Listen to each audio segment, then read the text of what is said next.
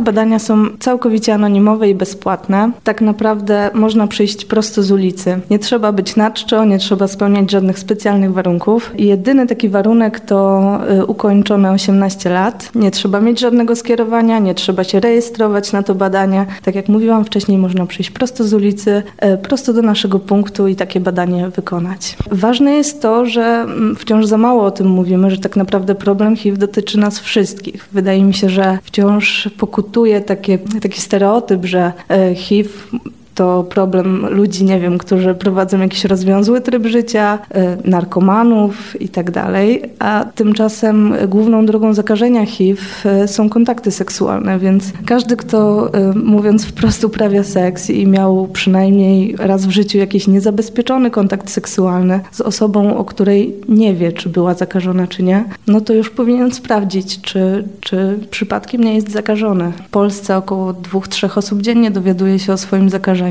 w ubiegłym roku wykryto ponad 1200 nowych zakażeń w Polsce, więc e, jak widać wciąż za mało jest e, osób, które decydują się na to badanie.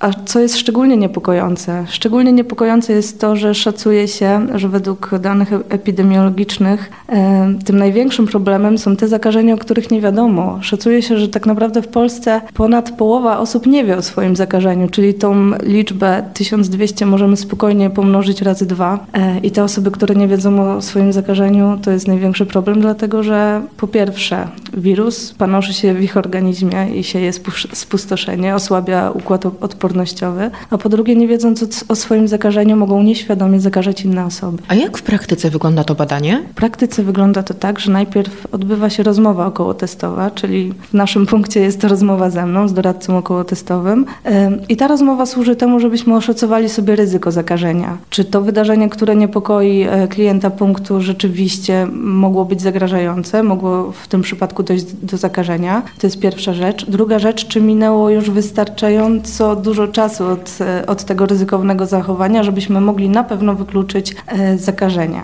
To jest tak zwane okienko serologiczne, czyli od momentu ostatniego ryzykownego zachowania powinno minąć około 12 tygodni, żebyśmy mogli w 100% zakażenie wykluczyć. Więc ta rozmowa właśnie temu służy, żebyśmy sobie trochę porozmawiali też o profilaktyce, o tym, jak w przyszłości unikać takich zakażeń, y, tak żeby klient mógł być pewien tego, że, że wykonując badanie może być spokojny o swoje zdrowie i po tej rozmowie od razu jest pobierana krew. Kontakty seksualne to jest jedna droga, którą możemy e, się zarazić. A jakie są inne drogi? Tak jak mówiłam, kontakty seksualne to jest ta najczęstsza droga zakażenia. E, poza tym e, jeszcze jest droga krwiopochodna, czyli wtedy, kiedy mamy kontakt z krwią osoby zakażonej, na przykład używając tego samego sprzętu, strzykawek, igieł i tak.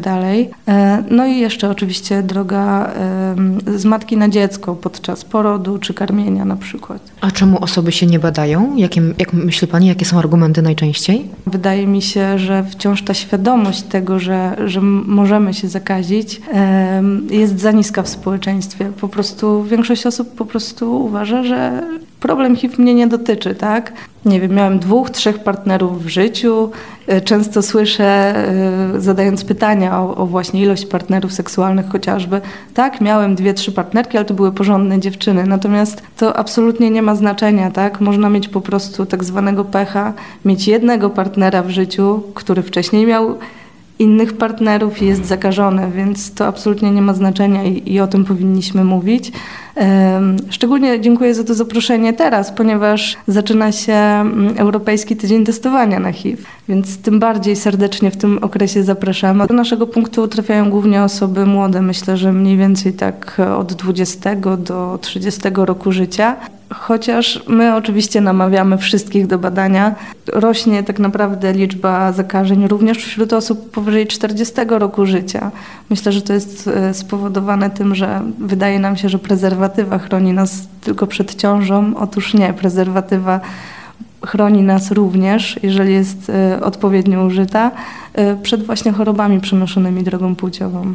Niebezpieczne są tak naprawdę wszystkie płyny biologiczne, prawda? Tak, wszystkie płyny ustrojowe, a więc zarówno sperma, wydzielina pochwy, ale też prejakulat, więc e, tutaj przestrzegam przed tym, że prezerwatywa ochroni nas przed zakażeniem, jeżeli będzie użyta od początku do końca trwania stosunku.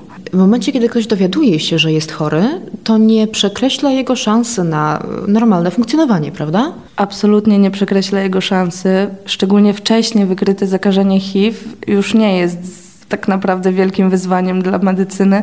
Leczenie antyretrowirusowe współcześnie pozwala nam utrzymać e, poziom e, wirusa na poziomie naprawdę prawie że niewykrywalnym i osoby zakażone, odpowiednio leczone, oczywiście pod opieką lekarza, mogą żyć no prawie normalnie, tak? Mogą pracować, mogą zakładać rodziny, rodzić zdrowe dzieci, e, pod warunkiem, że oczywiście wiedzą o swoim zakażeniu i się leczą, tak? I te osoby dożywają tak naprawdę starości, tak samo jak osoby niezakażone, więc kluczem jest świadomość i kluczem jest to, żeby, żeby zadbać o siebie i zadbać o swoich bliskich i przyjść się zbadać. Ciekawe jest również to, że u nas w Polsce umyślne zakażanie e, e, tym wirusem jest karalne. E, tak, jeżeli dowiadujemy się o swoim zakażeniu, to oczywiście my decydujemy o tym, komu powiemy o nim, komu nie, natomiast z punktu widzenia prawa mamy obowiązek poinformować o tym aktualnego partnera seksualnego. W Polsce to jest duży problem, tak porównując w skali Europy na przykład? No myślę, że właśnie to podejście, podejście do zakażenia HIV i to w jaki sposób e, postrzegane jest e, cały czas e, zakażenie,